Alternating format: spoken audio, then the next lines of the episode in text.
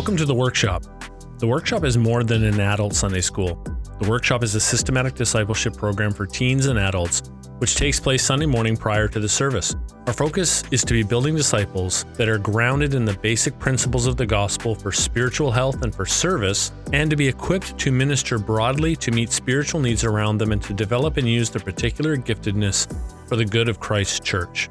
We typically run three 10 to 12 week semesters per year in the fall, winter, and spring, and we look at having some kind of missions project during the summer. If you're interested in finding out more about the workshop, please feel free to contact our administrator at New West Community Church, and you can find us on the web at newwestcommunitychurch.com.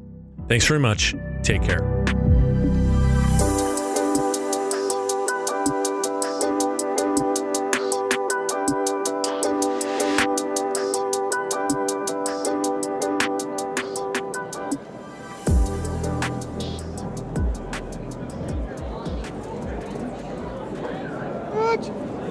Good morning. Whew. All right, let's pray, then we'll get started. Thank you, Heavenly Father, for this glorious day that you've given to us. Thank you for your sustaining power for us during our sleep. Lord, whether we had a restful night or a restless night, Lord, we thank you that you are with us either way. Father, we thank you for your goodness we thank you that you extend your goodness to all creatures on this planet. Father, we thank you that you are good, that everything about you is good, that when you create, it is good, and that we are a new creation in Christ, and that is good. Father, we thank you. Uh, be with us this morning as we uh, walk through this attribute of yours called goodness. Teach us, guide us, encourage us, Father. In Jesus' name we pray. Amen. Uh, if you have a Bible with you, turn to Exodus chapter 34. Exodus 34. Thank you, my dear. And as you're turning there, allow me to ask you a question. And the question is this What have you learned so far? We've, we've been, this is our eighth week together. We have two more sessions after this. For some of you, it's already seemed like an eternity. Uh, and for some of you, it's been gone by like that. Uh, but I'm curious to hear from you. What, what have you what have you learned over these last seven weeks that we've spent together in the attributes of God, our great God? Anybody? That he does what he promises? Yeah, that's good. You get a book. And because you went first, you get to choose which book you want. I know, crazy. What would I like? Right. Which, which one would you like? This one. oh yeah, because you yeah. Anybody else? Yes, Joy. Ah. Okay. Yeah. I don't think I've said that word as many times as I have in this series. Here you go. Blessings to you. For those of you online, we're just handing out books that's the joy of being here face to face. You get a chance to receive a book. Thank you. Good. So I'll remind you at your tables that you have mics so that if uh, we're answering questions, please use those so that uh, those online can hear you. I will make sure that they are all on and we are good, good to go. All right. Exodus 34 starting in verse 6. The Lord passed before him, meaning Moses, and proclaimed, The Lord, the Lord, a God merciful and gracious, slow to anger and abounding in steadfast love. I'm sorry, I looked away at my Bible to look at the screen I missed my spot here. Uh, abounding steadfast love and faithfulness, keeping steadfast love for thousands, forgiving iniquity and transgression and sin, but who will by no means clear the guilty, visiting the iniquity of the fathers on the children and the children's children to the third and fourth generation. What a great promise there is for us there. I want you to take a few moments at your table to answer this question How would you define goodness without using the word good and without using God? Because that's, that's just Sunday school answer. And, and that's what we're here to talk about, right? So, how do you define goodness without using the word good and trying your best, wife of mine, to not use God, but also knowing that you're going to answer the second question what is the standard by which you judge? That one I'll allow you to say God. Because I know some of you are going to rebel anyways, so I'll just get out in front of you. Ready? Go. Okay. If I can pull you back. How would you define goodness? Let's go to this first table right here. Use your mic so people can hear you. Yeah, you're first. I okay. We we didn't particularly land on anything specific. Yeah. Um, but kind of if we had to give a vague overall sentence, we would say active moral purity and a clean conscience. Active moral purity as opposed as opposed to passive moral purity. good. Active moral purity. Good. That's that's a good table up here. Must be some pastors' kids at this table. Terry, your table. What did you guys come up with? Uh huh. in accordance with the scriptures and follows the commandments and morality. Okay.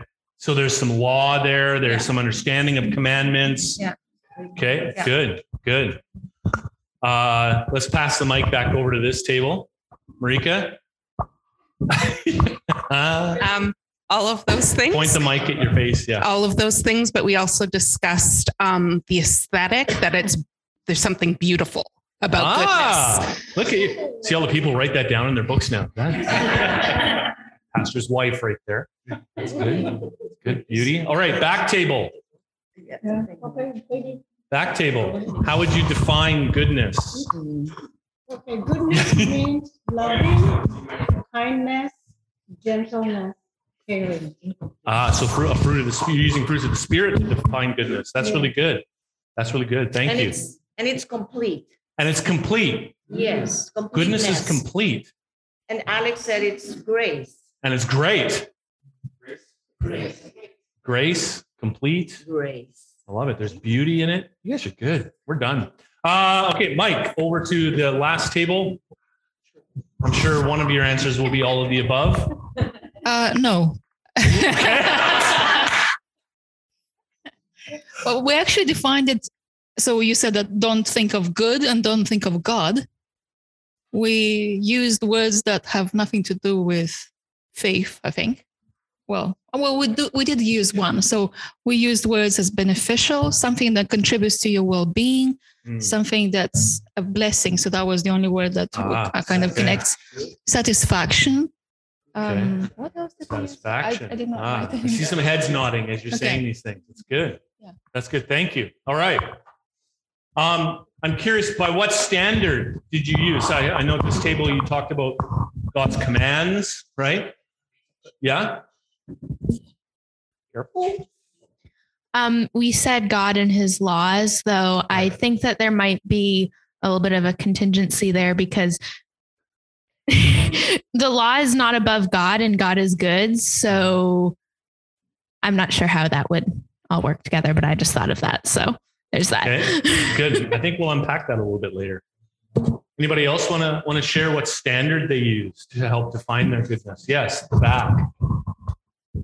Uh, I think when I thought of the word good and goodness, um, it was a creation. So everything that he created was good and Yeah. something that we can't quite comprehend, comprehend, but it was in the end good.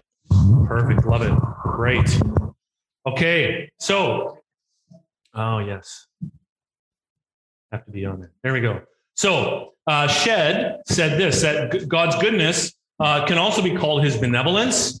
Uh, and he talked about God's affection towards creation, specifically mankind.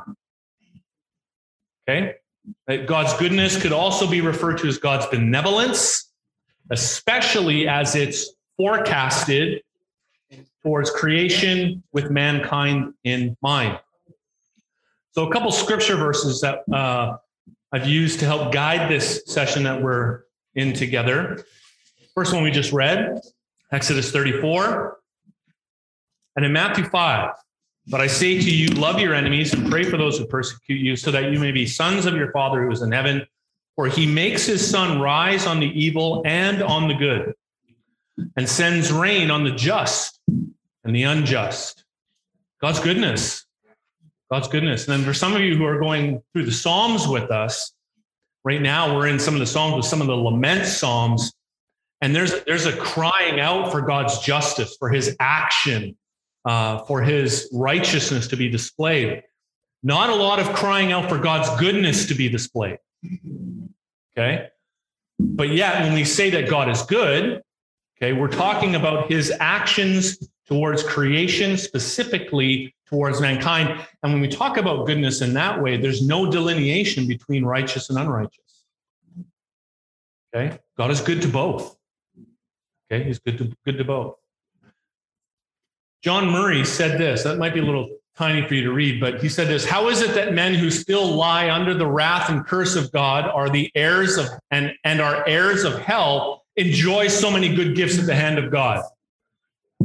Huh? That, that's very reminiscent of Psalms.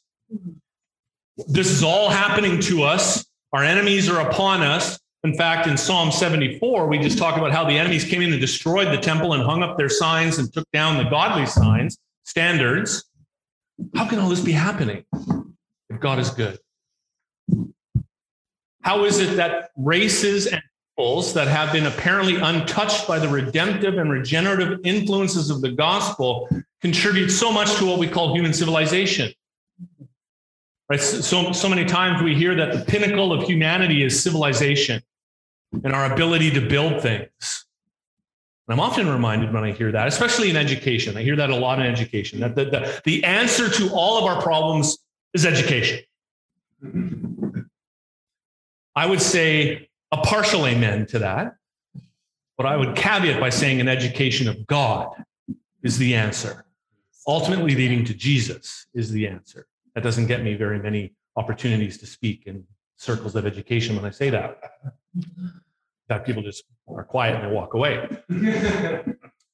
so, how is it that this sin cursed world enjoys so much favor and kindness at the hand of its holy and ever blessed creator?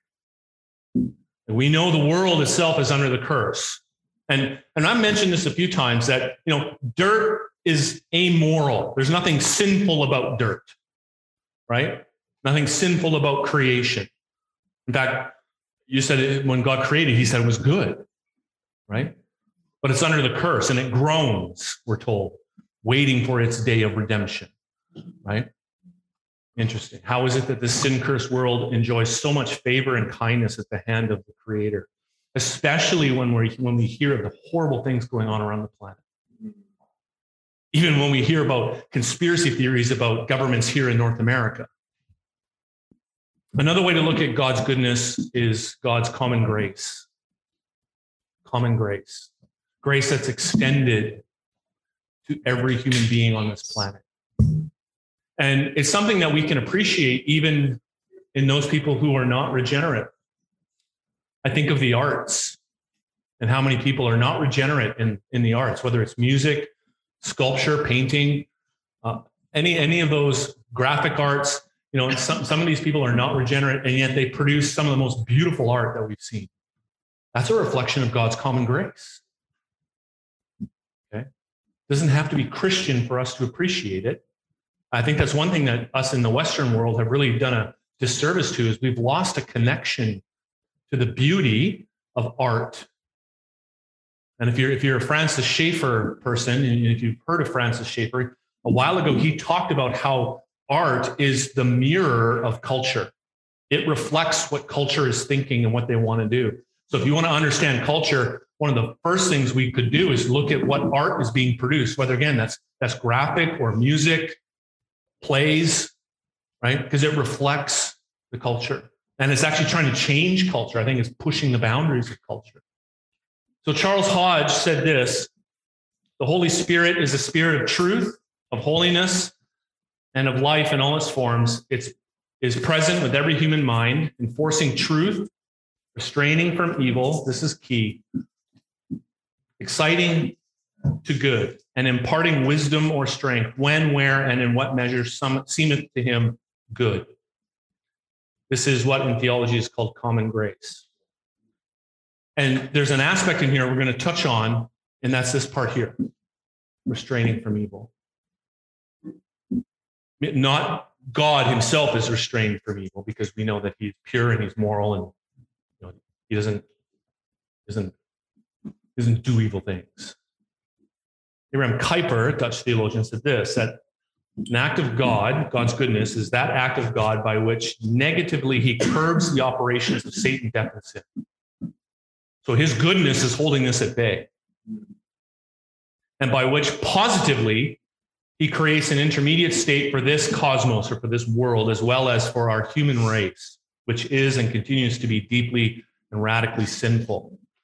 So here's, here's this answer of how can the world be so sinful if God is so good? And one of the answers is, is that God is restraining sinfulness and unrighteousness. Now think about that for a minute. That if God wasn't doing that through his Holy Spirit, how much worse would it be? And we're seeing some horrid things right now. In fact, uh, I'll share this with you because I shared with our care group. I watched a Uh, an announcement from the federal government Wednesday. Wednesday, Thursday, doesn't matter. They're pumping two and a half more, two and a half million more into Planned Parenthood, making it more accessible for people, meaning transportation, meaning training. This is this is the thing that really scared me, is that they're now targeting medical schools, nurses programs, practicing nurses programs to include abortion because right now it's not included. And so now they're going to make it mandatory that it is. Charnock says this that God's goodness is shown in its mercy, especially towards sinful man. Goodness of God is infinite, but the exercise of it may be subject to his will, which means there's no end to his goodness, but he measures it out. Okay, according to the purpose of his will. Therefore, God is good in his nature. Therefore, God is good in his nature, but free in his communication of it. So he's not bound to be good. He's not obligated. I should put it that way. He is good. It is part. It is, is essentially who he is. Right. Um, no other attribute is higher than another one except maybe holiness. But you know, none of them are higher than all the other ones. So you know, not only is he holy, not only is he glorious, not only is he all powerful, but he's all good. And, and that's important. Because if he's not good, if there is a smidgen of God that is not good, we're in trouble. So even in the exercising of his wrath that we see in scripture and in the world today, there is a, a measure of goodness in that. And the best illustration that I can think of is when, as a parent, I discipline my kids. And there, there is an act of, well, let's just call it wrath, not anger, but wrath, correction. But there is a large amount of goodness in that because I know why we're doing this. Okay. And there's a there's a purpose for it. So God's goodness is never equaled in the creature's goodness to other creatures. So when we experience goodness from other people, it's never the same as God's goodness to us in the sense of being equal, full, and you know. It is the reason why goodness is one of his communicable attributes because we can do it. And in fact, it's interesting to me that even people who are unregenerate can do good things, right? Some of the most some of the most unregenerate people can oftentimes be the most philanthropic May I use his name, Elon Musk? Right? Um, a lot of things about him that we would look at and go, uh, really? Right? But there's a lot of things that he's done that are good. Again, the question remains by what standard? Right? By what standard are we measuring these things? So I want you to answer this question at your table. How has God been good to Canada if I can draw you back, please use your mics as you seek to answer the question. Well, he's he's blessed us with uh, many natural resources in this nation. Right. Um, um, you know, it's it's amazing, really, the natural resources we have in this country. Um, um, and He's blessed us with peace. There hasn't been war on our on our land in my lifetime, anyway. And um, um, He's blessed us with. I say this. He's blessed us with uh, basically okay. Okay, this is kind of strange, but we don't have radical, crazy dictators in charge of this nation. We do have some semblance of a normal, kind of rational government, even though it's even though it's slipping down, even though it's slipping down a slippery slope right now. But uh, yeah, we don't have um, uh, you know Fidel Castro's or anybody like that. Well, okay. You used him as an analogy. Yeah, yeah, okay. Leave that- I'll leave that one alone. Thank you. Thank you. Good. Uh, how about at the back table? How has God been good to Canada? Uh, he's lifted most of the vaccine mandates, Yeah. and he's also blessed us with a good health system. Hmm. Okay. Good points. Excellent. Excellent. This table here. Good. And the other things that are. And the other things. Good. All right. Table one. we have a general financial prosperity. Like as a whole, Canada is not doing as poorly as a lot of other countries. Most people are like middle class mm-hmm. and have really not much to complain about. I would agree with you on that last point. Yes. Very good. Uh, did I miss the table? Back table over there. And we mentioned a few things, um, but he's blessed us with um, beautiful, like a beautiful creation Mhm. with um, nature, and also uh, freedom to worship as well.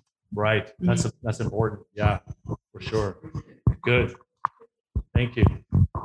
Thank you. This one is not necessarily one that I want you to answer out loud, but I want you to think about it for a few seconds, maybe a bit more than that. But think about this question.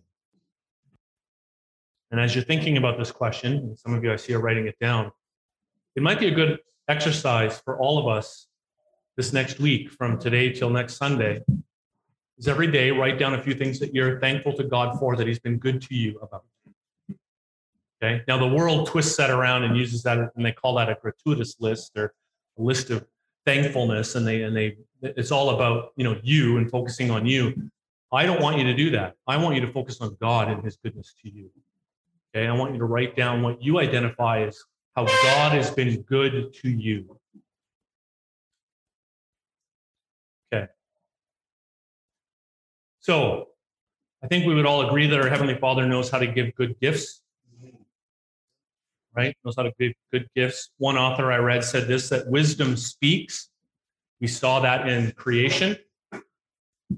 Power enables, right? Uh, I preached a little bit about that last week that the Holy Spirit enables us to do the things that He wants us to do. And goodness provides. God's goodness provides. God's goodness provides. It's interesting to me uh, in a couple different places talk about good, things being good. In the Sermon on the Mount, in Matthew chapter 7, you'll recognize this as soon as I start. Jesus says, Ask and it will be given to you, seek and you will find, knock and it will be open to you. For everyone who asks receives, and the one who seeks finds, and to the one who knocks it will be open. For which one of you, if his son asks him for bread, we'll give him a stone? Hmm. Or if he asks for a fish, we'll give him a serpent? If you then are evil, who are evil, know how to give good gifts to your children, how much more will your Father who is in heaven give good things to those who ask him? Right? And then we would couple that with James, and James says you don't receive because the way you're asking is not reflective of a true motive, right? That you you ask so that you'll receive and that you'll spend it on yourself essentially. You're just being selfish in your asking. And yet here I think Jesus is really talking about it when we're seeking God and we're seeking his will. God gives it. God gives it because he's good. And that's and that's a that's a pardon the pun, that's a good thing. right? That we don't have to worry about what God's will is for us because most of it is laid out pretty clearly in scripture. Right now, the specifics of, you know, who do I marry? Do I take this job or not? That I'm not talking about those kinds of specifics. But how do we live in this world despite what's going on around us? How do we treat our brothers and sisters, uh, whether they're in an economic a class above us, equal to us, or below us? How do we treat the, the, the, the vulnerable in our society? Right? So these things are, are taught to us. And, and when we begin really leaning into that and not just learning about it, but practicing it, uh, I really believe that you'll begin to experience a, a different aspect of the goodness of God. I really believe that. We, we couldn't have, there was one more section that, that I wanted to highlight for us, just as if you're writing down notes. There's this uh, encounter that Jesus has with a young man. Uh, it's in Matthew, but it's also in Luke. And so in Luke chapter 18, it says, A ruler asked him, Good teacher, what must I do to inherit eternal life? Right? What must I do to inherit eternal life? I would love somebody to ask me that question. Yeah. right? I don't think anybody has ever asked me that question out of a pure heart, right? It's been, yeah, I'll get into that later maybe. And Jesus said to him, Why do you call me good? Hmm? No one is good except God alone. And I think a lot of people wrestle over that and go, well, wasn't Jesus God? Yes, but that's not his point. His point was your, your measure of goodness is wrong. And then that's when he says to him, you know, these are the things that you need to do. And the rich young ruler says, Yeah, I've done all those things. Check, check, check. And it's not like Jesus goes, Oh, I forgot one more thing. he gets deeper into it. He gets to, he really gets to the heart of it. We know the story. And then the young man walks away. He walks away. He walks away essentially from God's goodness and salvation. Not recognizing, well, we, we could project that not recognizing that God has given him all of this stuff, all of these riches that he's had, the privilege that he's had. And I, don't use that word privilege in the contemporary context of that word. So, goodness provides. I don't think we could have a, a, a, discussion about God's goodness without at least talking about the problem of evil. That if God is so good, why is there evil? And in fact, David Hume, a famous philosopher, poet, not a Christian, said that if there's evil in the world and God is good, there must be something wrong with this equation. That, e- that either evil is not good, sorry, evil is not really real, or God is not all good. And because he looks at evil and looks at what people does and says, I can see the evil that people do to one another, I therefore draw the conclusion that God is not good. And if God is not all good, he's not God.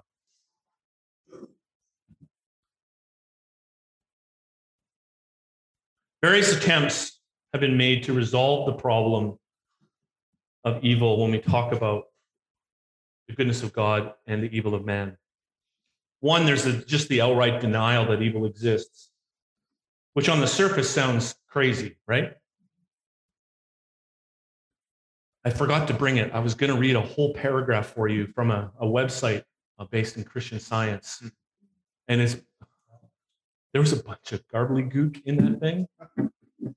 It's just it's philosophical mumbo jumbo, just dancing in circles around this whole problem. But essentially, they believe that evil is an illusion.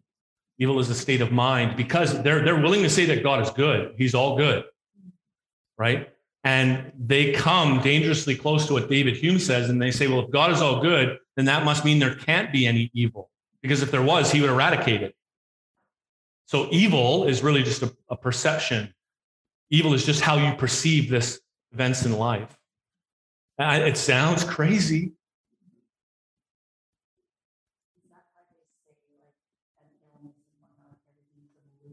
Yeah. Yeah. That's right. That's why they say sickness and and even poverty is just an illusion. right? And I know my friends and I weren't the only one to come up with this joke, but we came up with this joke a long time ago that if a Christian scientist got run over by a bus, didn't really happen. This is all just a state of mind for you. Taken to its logical end. You lying on the ground after you got hit by the bus. It's not really happening, is it? Sorry, that might be a little too cynical for some of you this morning. But the, the, the Christian scientists will say if we can just transcend what we perceive as evil, then that, that is good. It sounds a lot like Gnosticism, right? Where the Gnosticists would say all that really matters is knowledge. The body doesn't matter. Evil, it doesn't really exist. It doesn't matter what you do on the outside. It's what you know and, and, and how you think and, and where that, how that's going to help you transcend everything in this, in this, in this earth. There are others. Yes. Yeah, that's a good question. So I, I would say, I would say, I would ask them, uh, what about the Holocaust? Was that real? Or was that just a state of mind for six million people? Wars, is that is that is that good? Is that just a state of mind? And I think I think that the place that I would attack it the most is just this comfort in Western society that we can, with our wealth and our position in society, look down on others and just go, well, you know, if they just got smarter, if they just got educated, if they just built up a little bit more wealth, they come to see that there really isn't any evil in the world. It's just, it's just there. And if they can transcend that, right? Um, so that's how that's how I would first go about it. Yes, Marika. I want to make one comment based on what you're saying. It's like bored, comfortable people can have the luxury of having an idea like that compared to people living in abject poverty or, pardon me, or under dictatorships or whatever. They don't have the luxury of saying, this is just in my mind. Yeah. Can I be so bold to say that that um, boredom is dangerous? And can I be so bold as to say there's a reason why God commands in His scripture for His people to be busy? Another way of looking at evil that some have come up with is, is that it's character building. It builds character. And I know that there are some there are some who perceive this as well, that's just as crazy as the other one. But they people who would say that the, the presence of evil in the world builds character basically say that the presence of evil helps us grow in our sanctification. You know, it's the religious language. Okay, it helps us grow in our sanctification. That the presence of evil builds character in the Christian for further battles. Is that is there any truism in that? Yeah, there is, isn't it? There's some truism in that. That we become stronger in Christ through our battles with Christ, right? Right? So there's some truism in that. Yep. Yeah, because the, the danger with this becomes one of, well, who who originated the evil? Well, God did not originate the evil. No. But that's that's where they would start going is, well, if evil is good and meant for our character building, that must mean that God created it, that God essentially makes it happen. There's the free will defense. And we talked a little bit about this in, I think it was a, the knowable God, or maybe it was even in, in our sessions here with us, that giving men free will was a risk that God was willing to take. I think it was, I think it was in the workshop that we talked about this. Right? That giving giving Adam and Eve free will to choose in the garden was a risk that God was willing to take. Does God take risks? No. Because what, what does that mean if somebody takes a risk? What does that really ultimately mean? You don't know the outcome. And if we portray that onto God, now we're saying God doesn't know the outcome, which means he's not omniscient. He's not eternal. He has no aseity. See how these beautifully fit together. Okay, so there's the free will defense. And then there are some who say, well, this is the best possible world that we live in, and that this is the best that we have. And then you've seen you've seen some real twisted applications of this, like Joel Osteen coming out writing a book, Your Best Life Now. And I'll say every time that this is my best life now, I'm done. I would go on to say that the problem of evil is even displayed in the gospel itself. We would all agree that Jesus' trial, his passion, and his crucifixion was evil. Mm-hmm. In fact, I believe it was probably the greatest evil that ever has been perpetrated on the planet. Close second would be Adam and Eve.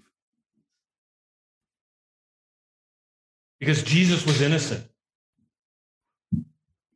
He was completely innocent.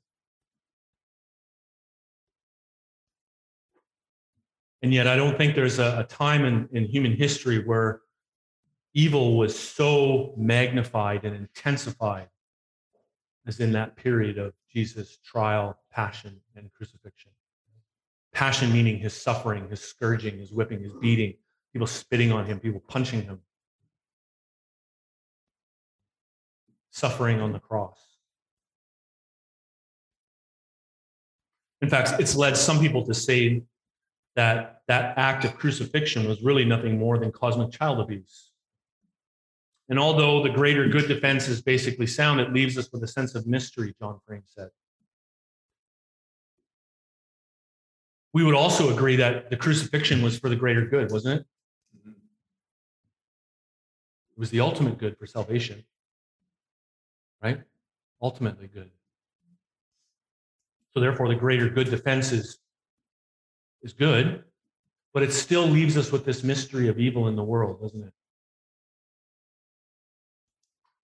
Let me let me say to you that even though there is evil in the world, and there may be evil in your life, and there may be there may have been evil things done to you in your life, that does not mean that God is not more powerful than all of that.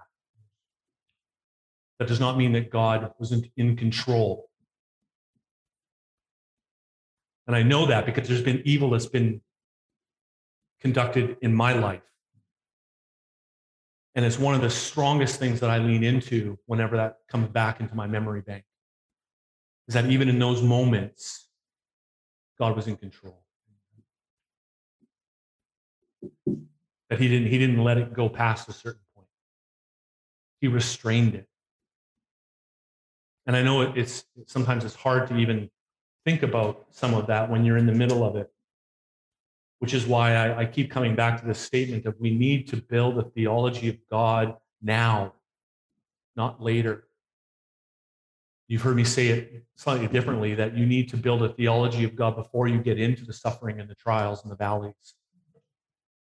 But I, I realize that maybe there are some people in the valleys and, and you need a theology of God.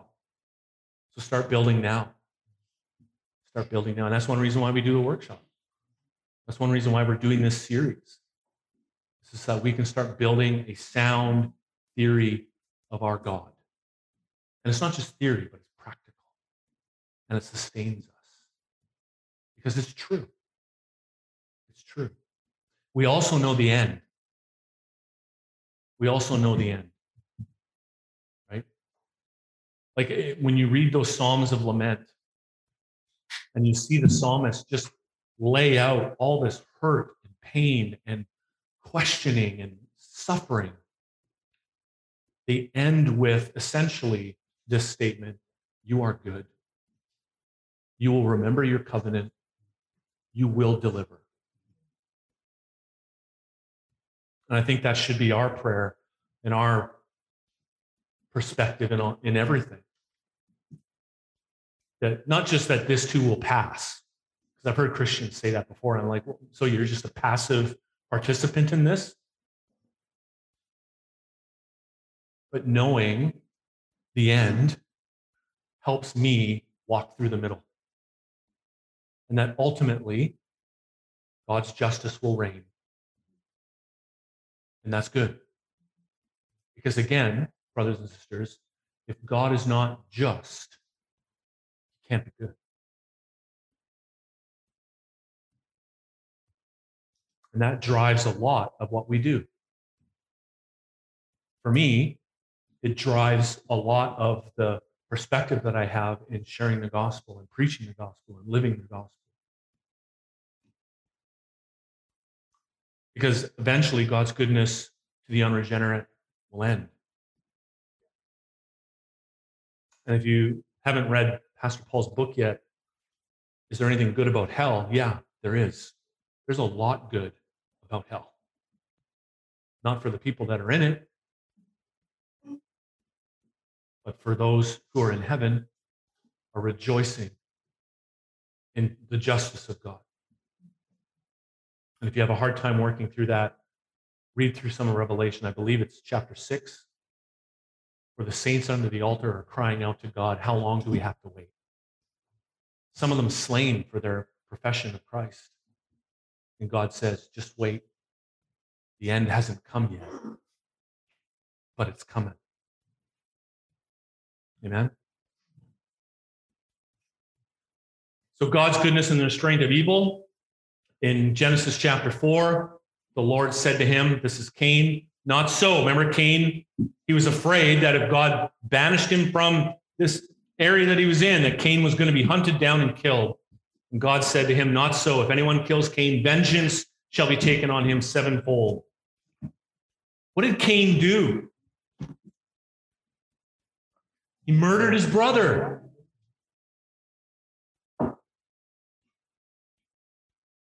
Some of us would say, You're on your own, Cain. Who cares? Eye for an eye, Bubba. But God didn't say that to him, did he? I'll protect you, is what he said. That's his goodness. Second Thessalonians chapter 2 says, For the mystery of lawlessness is already at work. Amen. Mystery of lawlessness is already at work. Only he who now restrains it will do so until he is out of the way. Who's that referencing? Holy Spirit. God, the Holy Spirit, is restraining evil even right now. Whether you see that, believe in that, or not, you need to hear that now. This is the truth. God's the Holy Spirit is restraining evil right now. That should, that should bring a sober thought into our mind. God's goodness and the delay of judgment, Romans chapter 2. Do you presume on the riches of his kindness and forbearance and patience, not knowing that God's kindness is meant to lead you to repentance? Right? Kind of like what we saw with Cain. Very much so what we saw with Adam and Eve. First Peter chapter 3, because they formerly did not obey when God's patience waited in the days of Noah while the ark was being prepared. How long did it take Noah to build the ark? 100 years. 100? Doesn't say? Okay. 40? I don't have an answer for you. I just thought maybe something. So, Gabby, I'm not, I, am not, you're probably right. Uh, yeah, yeah. Can we can we agree it took him a long time? Sure. I mean, dude lived to be over 900, right? So it probably took a little while to build this thing, right? But all that while, God is patient. And then in Second Peter, the Lord is not slow to fullness to fulfill His promise, as some count slowness, but is patient toward you, not wishing that any should perish, but that all should reach repentance. See God's goodness, restraining even His wrath God's goodness balancing out his justice for the purpose of saving. If you haven't read Jonathan Edwards' sermon, Sinners in the Hands of an Angry God, you can get it for free on the internet. Download it, read it. It will scare your pants off, metaphorically. Sinners in the hands of an angry God. one of the illustrations he uses is that we are like a spider dangling from a tiny thread from the hand of God above the pit of hell. And that the only reason why we haven't fallen in yet is because of God's goodness. It's a, it's a powerful sermon, very powerful. If I, and if I remember my history correctly, it was that sermon that started his congregation to not like him very much. Historically, I'll just cut to the chase. His, his congregation fired him because he wouldn't allow people to take communion who weren't Christians. Imagine firing Jonathan Edwards. Sorry, Jonathan Edwards, you can't preach here anymore. God's goodness in the gospel, Galatians 4. But when the fullness of time had come, God sent forth his son, born of a woman, born under law, to redeem those who are under the law. That's his goodness. Titus 2. For the grace of God has appeared, bringing salvation for all people, training us to renounce ungodliness and worldly passions and to live self controlled, upright, godly lives. Okay? Gospel power in his goodness. If I can end with this, Wayne Grudem says this, but if God is himself good and therefore the ultimate standard of good, then we have a definition of the meaning of good that will greatly help us in the study of ethics and aesthetics. What is good? Good is what God approves. But if God is himself good and therefore the ultimate standard of good, then we have a definition of the meaning of good that will greatly help us in the study. Uh, that's a repetition. yeah, I'm surprised my brain didn't pick that up. I'm sorry. What is good? Good is what God approves. Right? And Laura, you said it. In creation, He created, and it was good. Uh-huh. And bonus points. When He created man, it was ah.